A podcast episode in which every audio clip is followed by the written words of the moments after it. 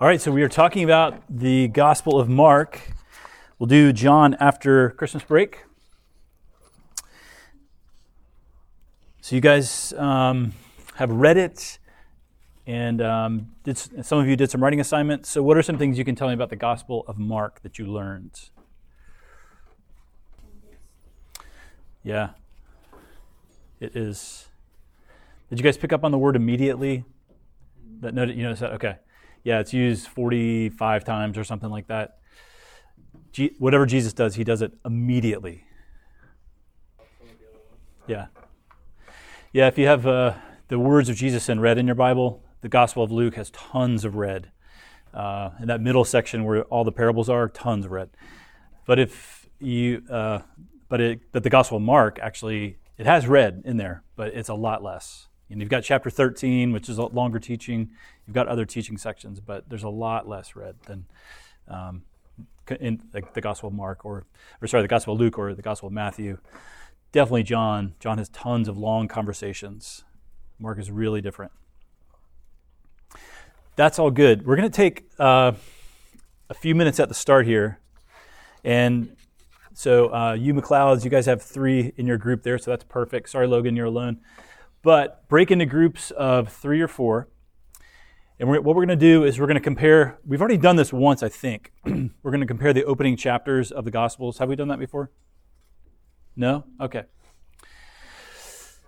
Um, so, what you're going to do is you're going to look at Mark 1, sorry, Matthew, Mark, Luke, John. Matthew 1, Mark 1, Luke 1, and John 1. You guys can be five. That's totally great. You guys are four back there. That's good. What you want to do is just list out what are the what are the things you notice about um, the differences between the gospels, and then we'll regroup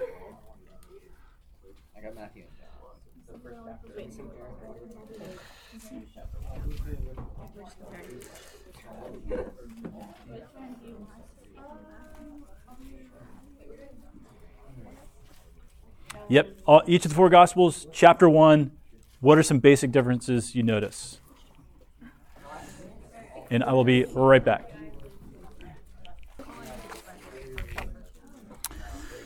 All right, guys, let's stop there. So, what you guys, what you guys notice? So, I will Matthew, Mark. Luke, John. What are some things we noticed about these four Gospels in the opening chapters? Luke's, verse, Luke's chapters are a lot longer. Yes. Matthew is a lot like Luke, and Mark is a lot like John, at least in the first chapter.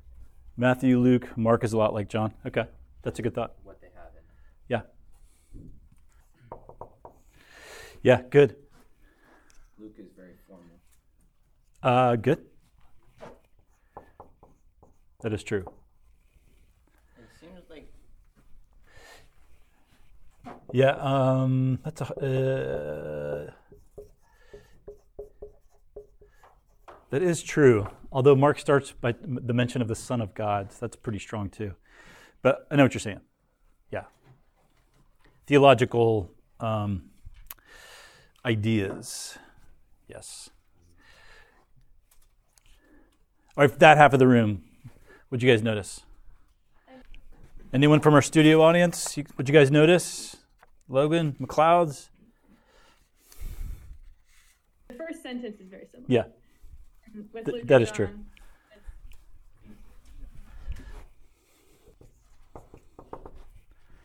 Good. So you guys do need to open to Mark while we're talking here. So the mention of the first sentence is a good segue to that, to, to Mark. So Mark 1 1 says, the beginning of the gospel of Jesus Christ, the Son of God. And gospel means what? Gospel means good news, yeah. Um, so it's the beginning of the good news of Jesus Christ, the Son of God. So right there in 1 1, you get that announcement that Jesus is the Son of God. So we don't, we don't wonder It's not, it's not uh, un, unfolded for us gradually uh, in Mark's gospel who Jesus is, but it's right at the, right at the start. Um, and just by comparison, let's go back to Matthew 1 1 so you can see the difference.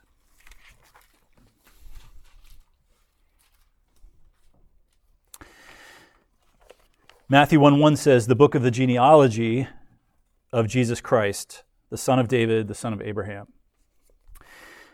So you're not told, so in both you're told that he's Jesus Christ. Of course, he's Jesus the Christ, Jesus the Messiah, Jesus the anointed one. Matthew ties him to the Old Testament. He's the son of David, son of Abraham. But Mark is tying him to God himself. So he's the son of God. Um, all of those are true, right? So it's not a matter of, of which is true, which is false. It's just a different way to tell the story. So Mark wants you to know right. Whoa, I knew that was going to happen. Mark wants you to know immediately from the start of his gospel that Jesus is the Son of God. Everything he does, he does as the Son of God. It is, it is true for Matthew too, but he wants it to, that part of his uh, personhood to be unfolded just a little bit more gradually. Is that a hand? Or are you just stretching? Just stretching, all right. Um, so we, we've talked about this before, because seeing how the Gospels inter, interrelate, you do need to figure out which one is first, because that, that kind of tells you how the Gospels came to be. Uh, so Mark is the first Gospel. There was a lot of history where they felt like Matthew was the first Gospel, kind of in the order of your New Testament, right? Matthew Matthew's got to be the oldest because he's first in the in the set of four. Mark came along later as some kind of abbreviated shorthand version of Matthew. That over time was proven to be not true. In the end, um, the best view is to say that Mark was the first gospel. So Peter speaking through Mark is how we got the Gospel of Mark. Um, and the date is a little tricky. Could be as early as the 40s, definitely in the 50s. A high likelihood it's in the 50s. Could be as late as the 60s, but it's probably uh, late 40s or 50s. Um, and so it's from Mark you get the basic uh, plot line of Matthew, Mark, and Luke. And we've talked about this before, um, but just to review, do you guys remember what we said was distinct about Matthew, Mark, and Luke and how they organize the material? Geographical. Geographical.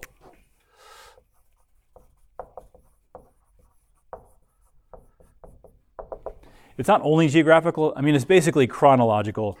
Uh, I mean, obviously, uh, the baptism of Jesus happens before the crucifixion. So there is a chron- chronology in, in, Mark's gospel, basically. But uh, the tighter organization does seem to be geographical. Um, so he starts off in Galilee, works his way to Jerusalem, And then actually we'll see at the very end that the last one of the last references to geography in the in the Gospel of Mark is actually back to Galilee. Kind of interesting.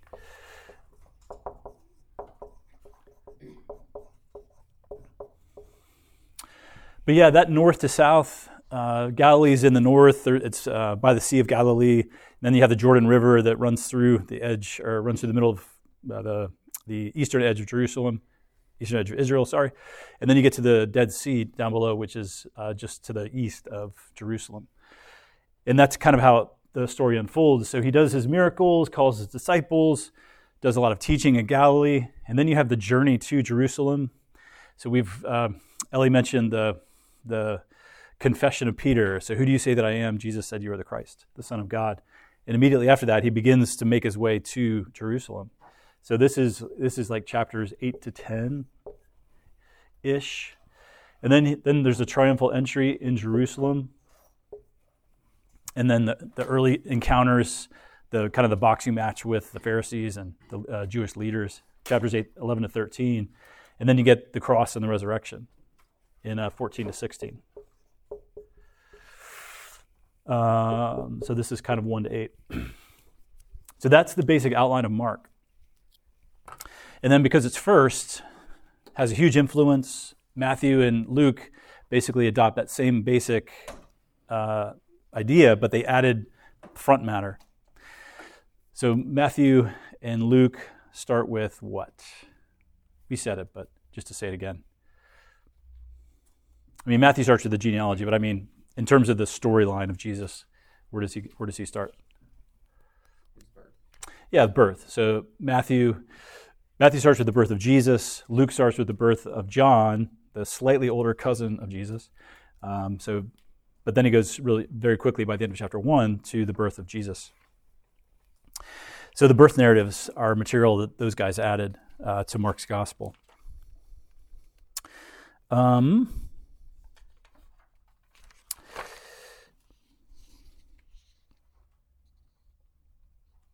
yeah, the early the early church um, in the into the in back even to the 100s. So this is Papias, Papias, sorry, Papias, Bishop Hierap- of Hierapolis. So in about 140, he writes this quote. And this is on the bottom of my page 38. The elder, meaning the Apostle John, said this also Mark, who became Peter's interpreter, wrote accurately, though not in order, all that he remembered of the things said or done by the Lord. For he had neither heard the Lord nor been one of his followers, but afterwards, as I said, he, he had followed Peter, who used to compose his discourses with a view to the needs of his hearers, but not as though he were drawing up a connected account of the Lord's sayings.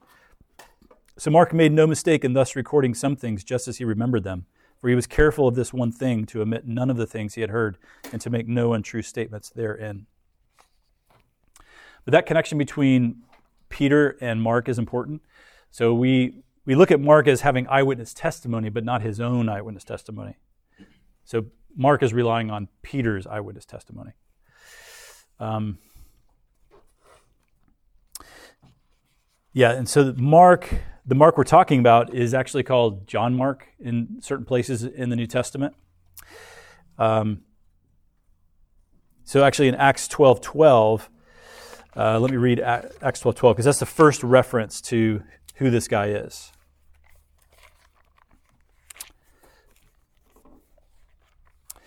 Acts twelve twelve says, so this is uh, after Peter's release from prison. Uh, so when when Peter realized that he wasn't just having a vision, but actually he was being released from prison physically, when he realized this, he went to the house of Mary, the mother of John, whose other name was Mark, where many were gathered together and were praying. So that John Mark is the John Mark that wrote the gospel. And he has a he has an interesting history, kind of parallels Peter's own history. So he's gonna he's gonna feature prominently in in uh, the the uh, missionary work of Paul and Barnabas. He's going to go with them, but but actually it says that at a certain point in the in their first missionary journey, John leaves them. He's called John at some points, Mark in other places, um, but it's the same person. Uh, so John leaves them, and then later in the second missionary journey, when Paul and Barnabas are about to leave, Barnabas wants to take John Mark, who is actually Barnabas' cousin, um, and he wants to take John Mark, but Paul says, no, he's, he left us last time. He's going to leave us again. Let's not bring him.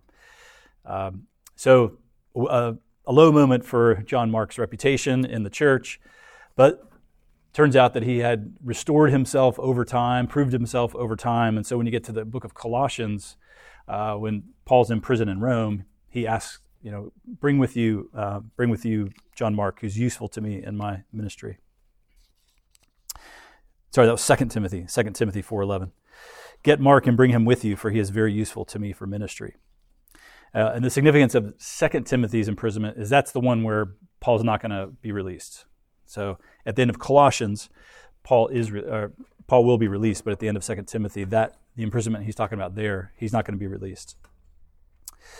Um, and then the other significant reference to John Mark is uh, 1 Peter 5.13.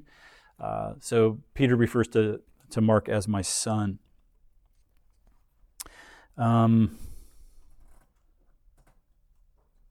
yeah, so interesting histories of both Peter and, and Mark start strong, have a pretty bad a bad moment, and then are restored uh, through grace and providence.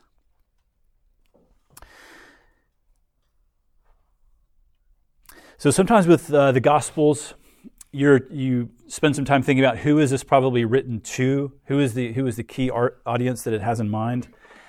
And uh, with Mark, it te- it, the, the thinking tends to be that he's writing for a, for a non Jewish audience because there's things that he explains in his gospel that he wouldn't need to explain if he was talking to, to Jews. So, as an example, in Mark 7, this is, a, this is actually a, par- a parenthetical comment.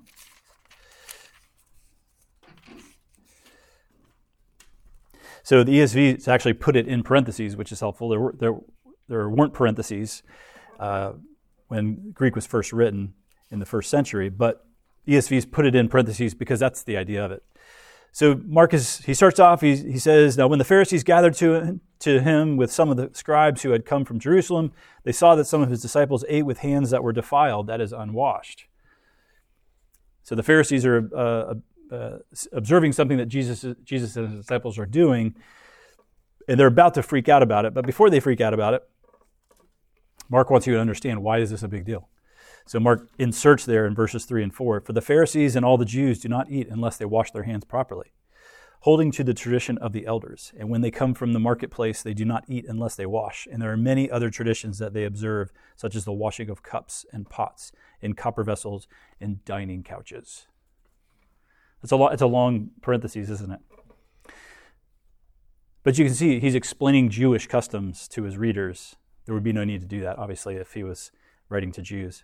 So the thinking is that he's, he's writing to Romans, Gentiles, people who aren't just well schooled in Jewish tradition.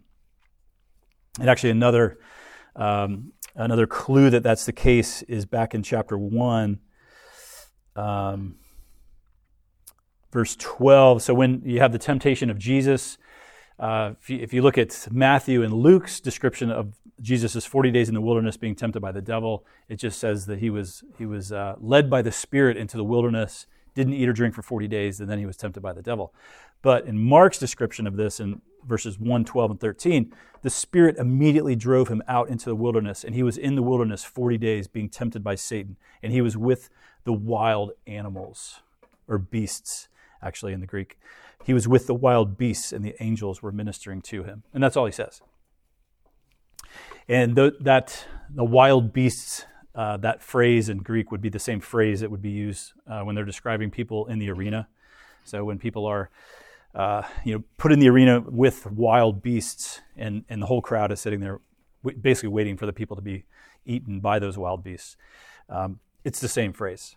So in other words, he knows he knows the, what Romans like, what they're used to, and so he he describes things in language that would be more familiar to them. Um, so just interesting little factoid there for you.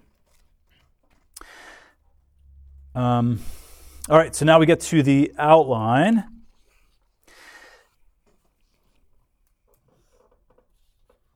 And uh, Ellie alluded to this, but there are two broad points, or two broad uh, parts to Mark. So let's get away from this for a second.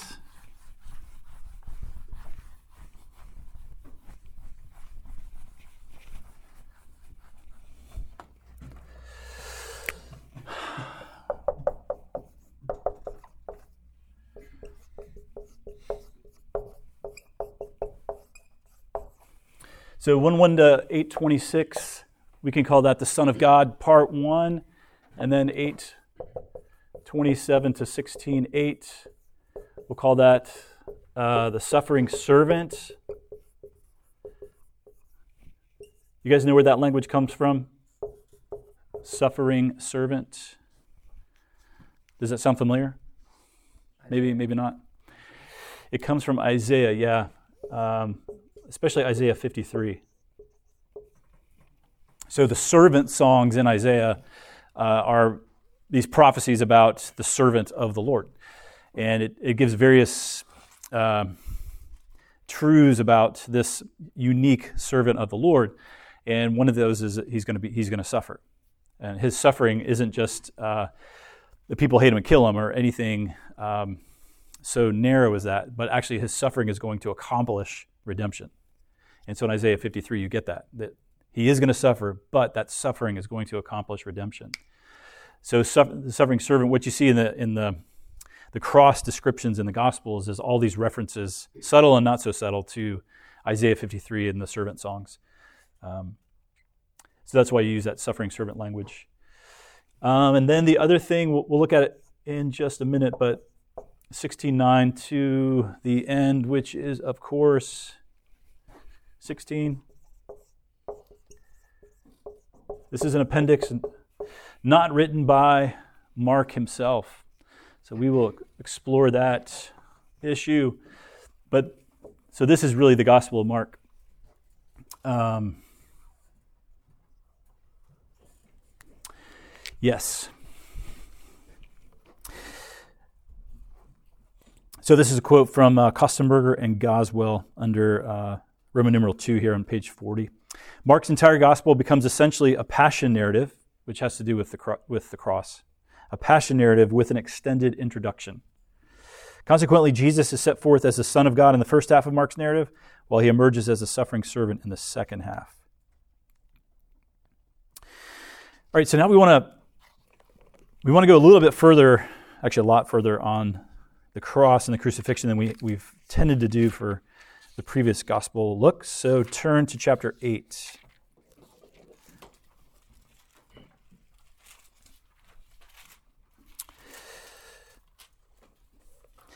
So we're going to pick it up at the suffering servant right at the beginning of part 2, which is at 827, 827 through 30.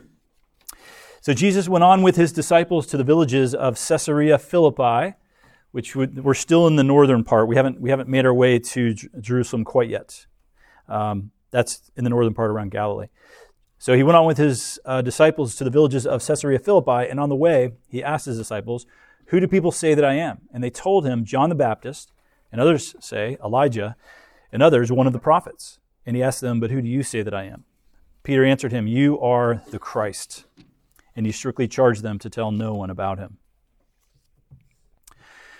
So before Jesus, I mean, it almost ever mentions the cross. He wants his disciples to understand exactly who he is. But as soon as he as soon as they get who he is, he immediately begins to talk about the cross. Because the very next thing said after verse 30 is, and he began to teach them that the Son of Man must suffer many things and be rejected by the elders and the chief priests and the scribes and be killed and after three days rise again. So he immediately begins to teach on the cross. So it's an interesting progression. Um, takes it takes some time. Obviously, it takes uh, yeah a, a, significant part of Jesus' ministry before the disciples really get some sense of who he is. But then he be, then he adds this cross, the suffering servant piece to that, and then they have no idea what to think. Um, because what happens is Peter's actually going to rebuke. Well, let me just read it. So, and he said this plainly, and Peter took him aside and began to rebuke him. But turning and seeing his disciples, he rebuked Peter and said, Get behind me, Satan, for you are not setting your mind on the things of God, but on the things of man. So Peter just can't, it just, he can't put it all together. He, he gets Jesus as a, as a king, as the Christ, as the promised one, the Messiah, the prophet who was to come. He gets Jesus in all those ways. But as soon as Jesus talks about being crucified, then Peter has no idea what to make of that. He just assumes Peter is, or uh, Jesus is somehow violently wrong, and so he actually rebukes Jesus. Um, it's not a good position to be in. If you ever find yourself there, don't do it. And then he gets called out. I mean, badly. Get behind me, Satan. For you are not setting your mind on the things of God, but on the things of man. In other words, you have a very human understanding of me and what I am here to do. You don't have a divine understanding. All right, so what we have in 8 through 10 is you get three predictions. All right, so write this down. You've got 831.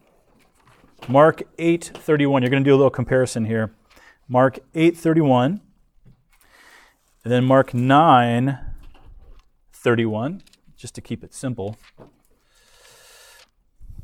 And then 10, almost 31, but not quite. 10:33. 1033 and 34. So you got 831, 931, and then 10, 33, and 34.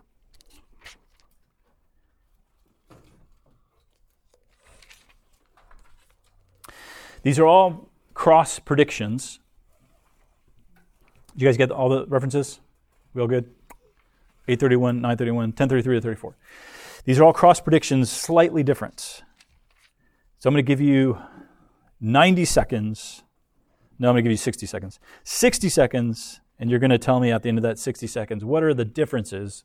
And obviously, you're pretty precise here. The precise differences between these three cross predictions. Okay, so we'll start with who. Who is going to do this to Jesus? What are the differences you guys noticed? The elders, chief priests, and scribes, and eight. Elders, chief priests, and scribes. So that's a long list there. That's everyone's involved there. And then 931, who does it? Hands of men. And then chapter 10, Gentiles. Gentiles. That's interesting, isn't it? All of those are true, aren't they? But they're different. So you have the Jewish leaders, you have the hands of men, and then you have the Gentiles. So, who are the Gentiles involved in the crucifixion? The Romans. Yeah, Roman soldiers, right. They're the guys who actually did the physical killing of Jesus. But they wouldn't have been in that position without the Jewish leaders falsely accusing Jesus. Um, and then what about what happens to Jesus? What do you guys notice the differences? He will suffer and be rejected. Okay. Suffer and rejected. Thus, suffering servant. 931, Killed. just more simply, Yeah. killed. And then what about 10? They will mock him and spit on him and flog him and kill him. And after three days he. Yeah, very specific, right? Um, yeah, and I forget which. So that mentioned the three days, uh, the resurrection. Um, do the first two mention the resurrection? Yeah, they all end with that. They all end with that. Okay.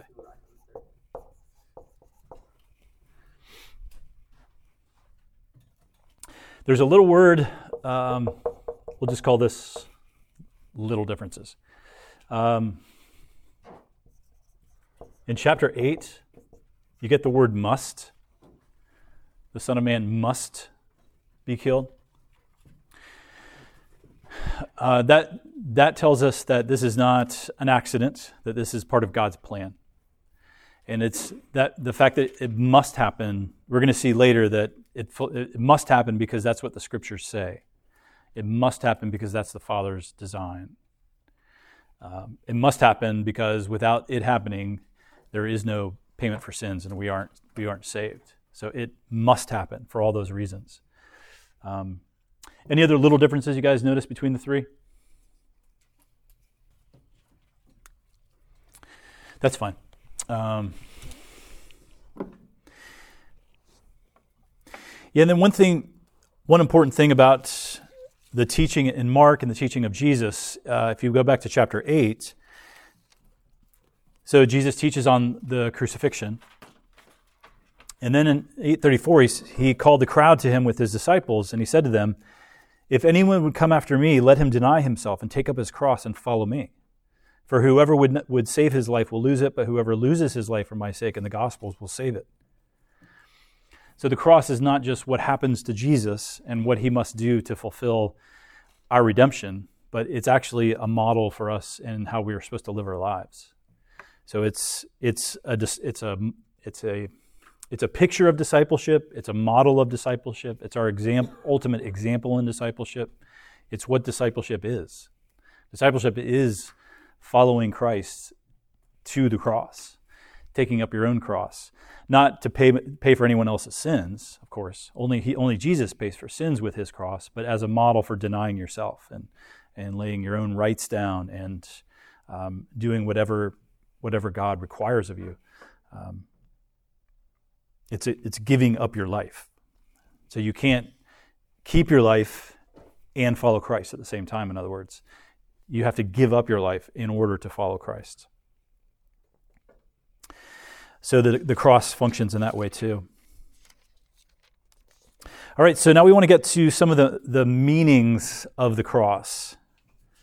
Um, we mentioned that it's an example, it must happen. and now, uh, this is one of the important meanings that we get in Mark's gospel. So turn to chapter 10, verse 45.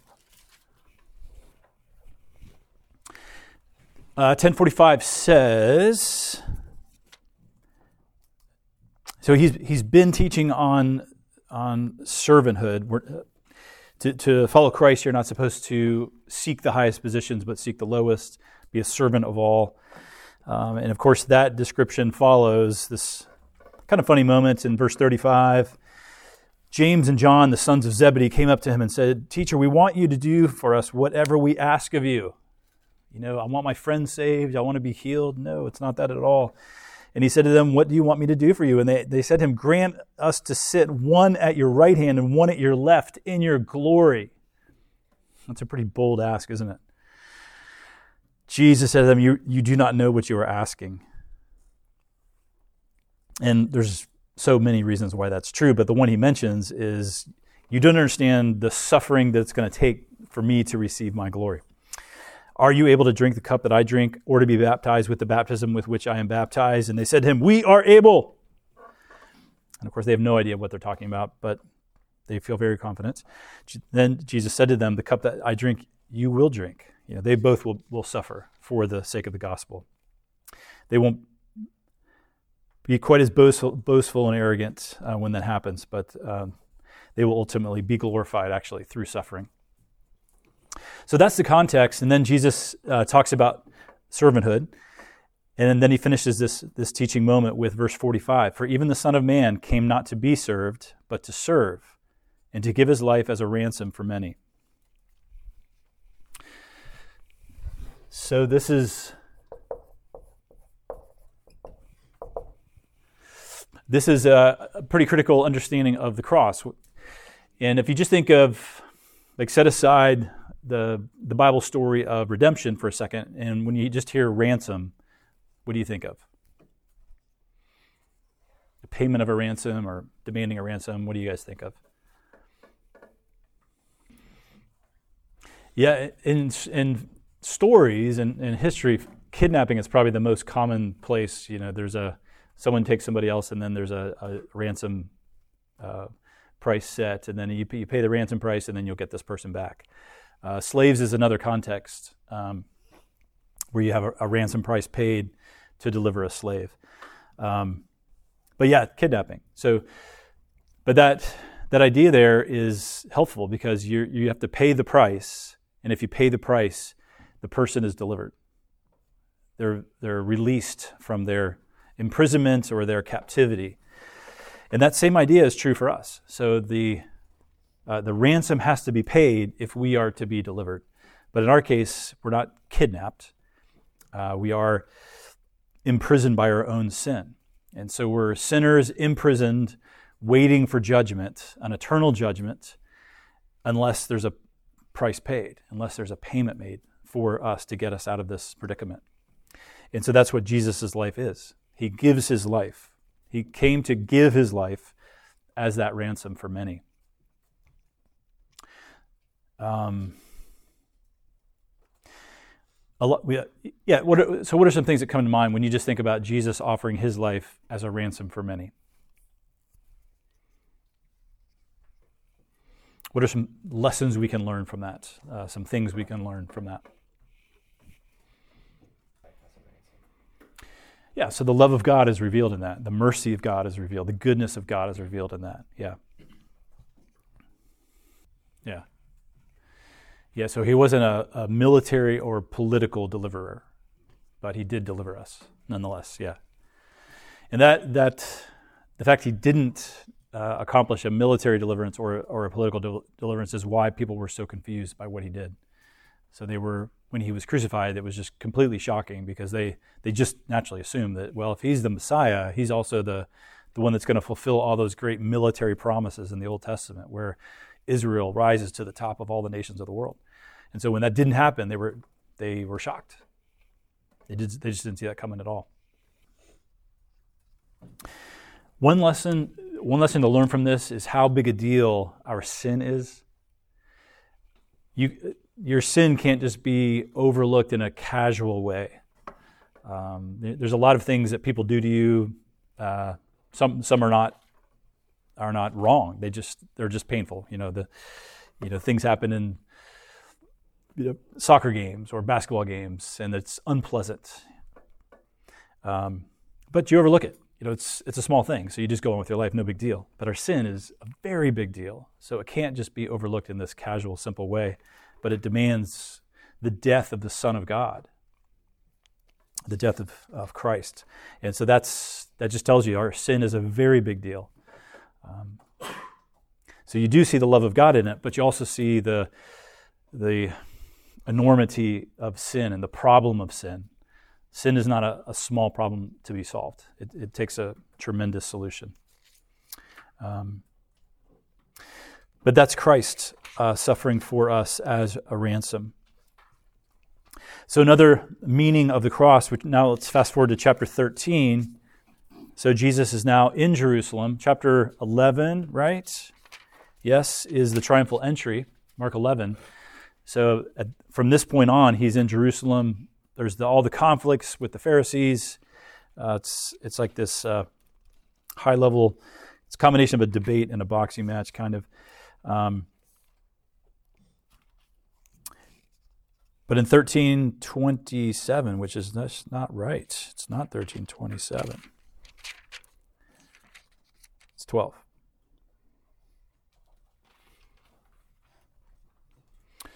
No, it's totally not chapter 12. What is going on here my Bible? It's just all screwy. 14. Helps to read those little numbers at the top of the page correctly. 1427.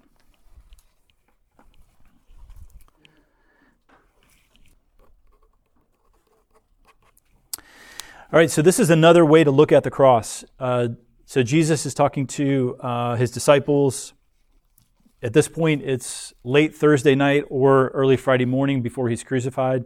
So we're, we're in the last hours before his arrest, and then everything just starts to unfold. So when they had sung a hymn, so they've done the Lord's Supper. So this amazing picture of the cross, and we could have focused on that, but we're not. Um, amazing picture of the cross in the Lord's Supper itself. And when they had sung a hymn, they went out to the Mount of Olives, which would not have been very far away, just very near the temple. Uh, and Jesus said to them, You will all fall away, for it is written, I will strike the shepherd, and the sheep will be scattered. And can you guys who have cross references in your Bible tell me where that comes from?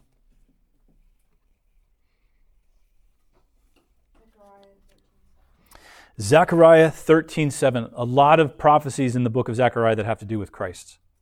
Uh, many, many, many. I don't know, maybe a dozen very clear prophecies that are that are quoted in the New Testament. But this is one of them. Um, you know, this is this is I, I mentioned that word must. These things must happen. And one of the reasons these things must happen is because of all these places where it is written in the Old Testament, these very specific things. So it is written in the Old Testament that, well, the I will strike the shepherd is referring to God the Father, right? God is going to strike the shepherd. God is going to strike the shepherd, and then when he does that, the sheep will be scattered.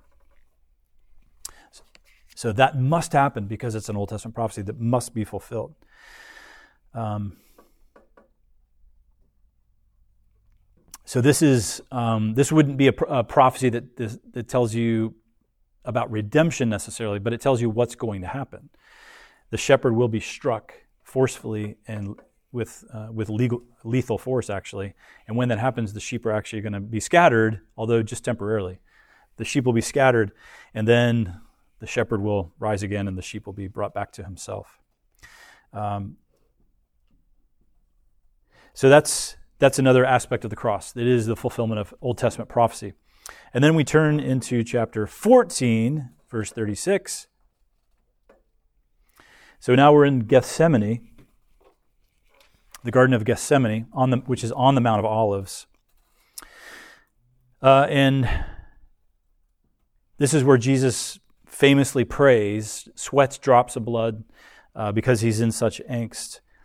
Um, and apparently that, that can happen if, if you are if you are in such emotional turmoil, uh, your body is just tense and um, um, that just that combination of fearful and, your body and your and your emotions are all just intensely wrapped up in that. You actually can uh, literally sweat drops of blood.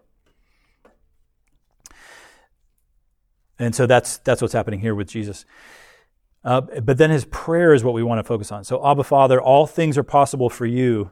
Remove this cup from me, yet not what I will, but what you will. So that's Jesus.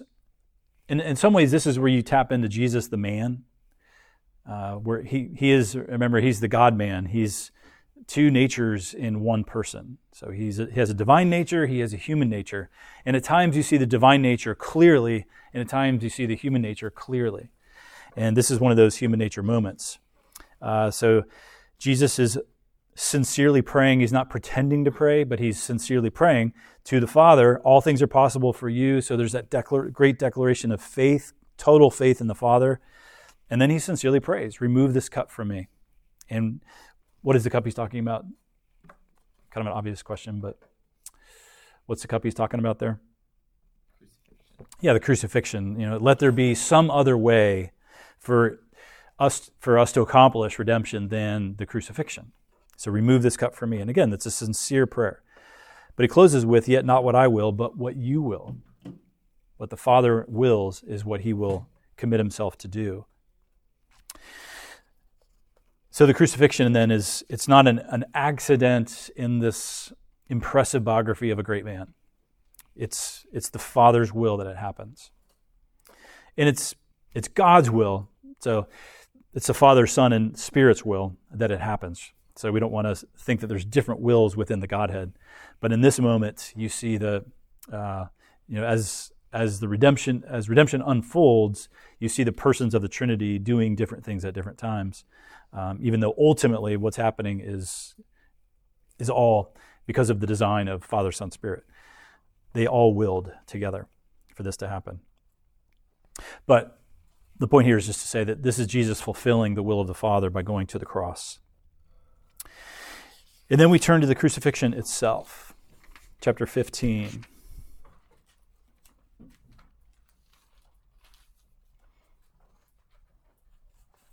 So let's pick it up at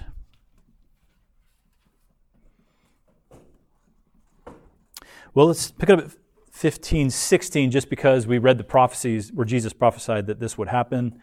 And let's start, um, let's start with you. And let's each read two verses, starting at chapter 15, verse 16. We'll each read two verses, then we'll just work our way back table, up front table. And we'll t- read it to verse 39. So 1516 to 1539, two verses at a shot. And the soldiers led him away inside the palace, that is, This man was the Son of God. Amen. So there's a lot we could uh, look at there, but I want to focus on verse 38.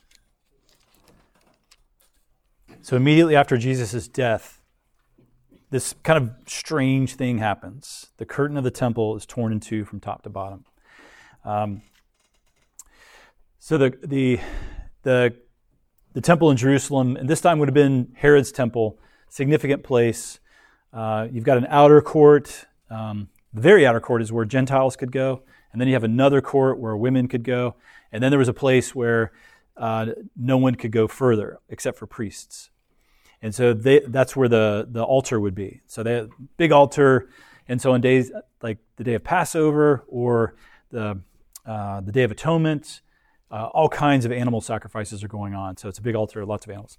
Um, and you keep going and you get to the holy place, the most holy place. So it's a, it's a, it would be a raised area, not a huge area, but a raised area, um, and had a massive temple. I think it, I think it's 40 feet high, something like that. Thick, um, sorry, massive curtain. Um, I think I think 40 feet high, thick. You know, you think of like a very thick velvet curtain, like on a window. Um, you know, for you just to rip it would be impossible. Um, and the purpose of that, that curtain there is so that no one would go past the curtain. Uh, um, you know, and there's different things on the other side of that curtain, but what's, what's one thing that they would have believed was on the other side of that curtain? Yeah, the very presence of God. And at that time, you know, that time being from the time of Moses until that time right there, until this day, actually, that we're reading about, until that time, no one could go through that curtain except the high priest once a year. So on the Day of Atonement, and this is described in Leviticus 16, on the Day of Atonement, the priest could go through that curtain into the presence of God and offer sacrifices and then leave. I mean, he wouldn't go in and just hang out, you know, watch TV for the day and then, you know, go back to his normal life, some vacation day or something. No, he would go in because he had very specific uh, blood to sprinkle on the tabernacle um, or on the uh, on the ark ark of the covenant. So he would go in, he would do that, and then he would leave. Um, but that's where the presence of God was. And so then he would leave, and he would have uh, um, bells on his ankles so that if he died, they would know it because the bell would stop ringing, and they would know they would need to pull him out. Um, if he didn't die, great, he would come back out. But to them, that that was the presence of God. And I say to them, but that was that was God's design, that there would be this this structure and this ceremony in place that would tell people you can't just go into the presence of God in a casual way because you are sinful. And so what what changes forever at this moment for the people of God is that the perfect, complete, once for all sacrifice is offered. So when Jesus offers his own blood for the, sacri- for the sacrifice of our sins, there's no more sacrifices required because there's no, there's no sin left to pay for. It's all totally paid for. Again, for the people of God. And so, because that, that once and for all sacrifice is offered, then there doesn't need to be any kind of barrier between us and the presence of God. Our sin is no longer a problem. God's, God's anger and wrath is no longer a problem. So we can just go into the presence of God. We still don't go casually. We go reverently. We go with an awareness of, of in some ways, the, the uh, an awareness of the fact we don't deserve to be there. But we also go confidently. Uh, the book of Hebrews talks about being confident to enter the holy place. Confident not because you're such a great person, but confident because the blood of Jesus was offered for us. And it's, it's all that's required. And so the curtain of the temple is torn in two from top to bottom. You know, tearing it from the bottom, maybe two really strong guys could take a, take a side of the curtain and rip it from the, from the bottom, but nobody could rip it from the top. No person could rip it from the top. That was a divine, miraculous moment. So this is really God telling you, telling the world, telling us, the way is open. The way into the presence of God is now open to us because of the sacrifice offered by Christ. So it's one of those signs of everything being different that is, is wonderful. It's powerful. It's a, it's a gospel declaration. It's kind of like, in a, in a very similar way, it's like the rainbow for, for Noah. You know, this devastating flood that wipes out humanity and creatures, all kinds of, all kinds of death because of sin. But then there's this rainbow in the cloud that, where God declares, I will never again do this. And so this this curtain being torn in, in a in a and it's kind of a similar kind of sign. Uh, there has been a death that's occurred that has now satisfied the demand for the payment of sin. So that's one of the wonderful signs we have. And then the second sign is the last part of the book. So chapter 16. So when the Sabbath was passed, Mary Magdalene, Mary the mother of James, and Salome bought, brought, sorry, bought spices so that they might go and anoint him. And very early on the first day of the week, which is Sunday, when the sun had arisen, they went to the tomb and they were, they were saying to one another, Who will roll away the stone for us from the entrance of the tomb? And looking up, they saw that the stone had been rolled back. It was very large. And entering the tomb, they saw a young man sitting on the, on the right side, dressed in a white robe, and they were alarmed. We, we know from uh, Matthew's gospel that it's an angel. So it's not just a guy in a white robe that scared them, it was the fact that Andy happened to be an angel. And he said to them, Do not be alarmed. You seek Jesus of Nazareth, who was crucified. He has risen. He is not here. See the place where they had laid him. But go, tell his disciples and Peter that he is going before you to Galilee. There you will see him just as he told you. And they went out and fled from the tomb, for trembling and astonishment had seized them, and they said nothing to anyone, for they were afraid. And then the gospel ends. The gospel mark ends right there. So the sign, the second sign, you have the sign of the, the ripped curtain top to bottom. And then the second great sign that everything is different now is the empty tomb. You have an empty tomb which declares Jesus is risen. He's not, he's not there anymore. His body is not there. There's no need to look for his, bo- for his dead body anywhere because he has risen, just as he said. You know, he, and those, what, I erased them, but you know, that 831, 931, 1033, and 34, those three prophecies where he would be where he would rise three days later. He has risen just as he said. It's happened. And why would why would this angel say, tell his disciples and Peter? Why would why would he have added that little and Peter phrase?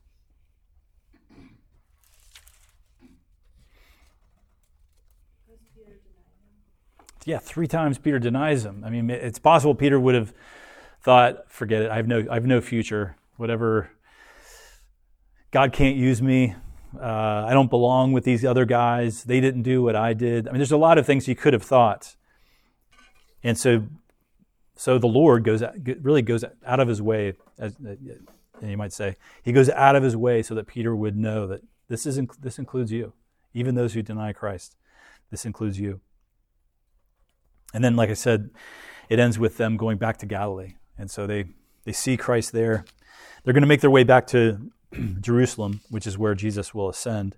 Um, but first, they're going to see him in Galilee, just as he told you.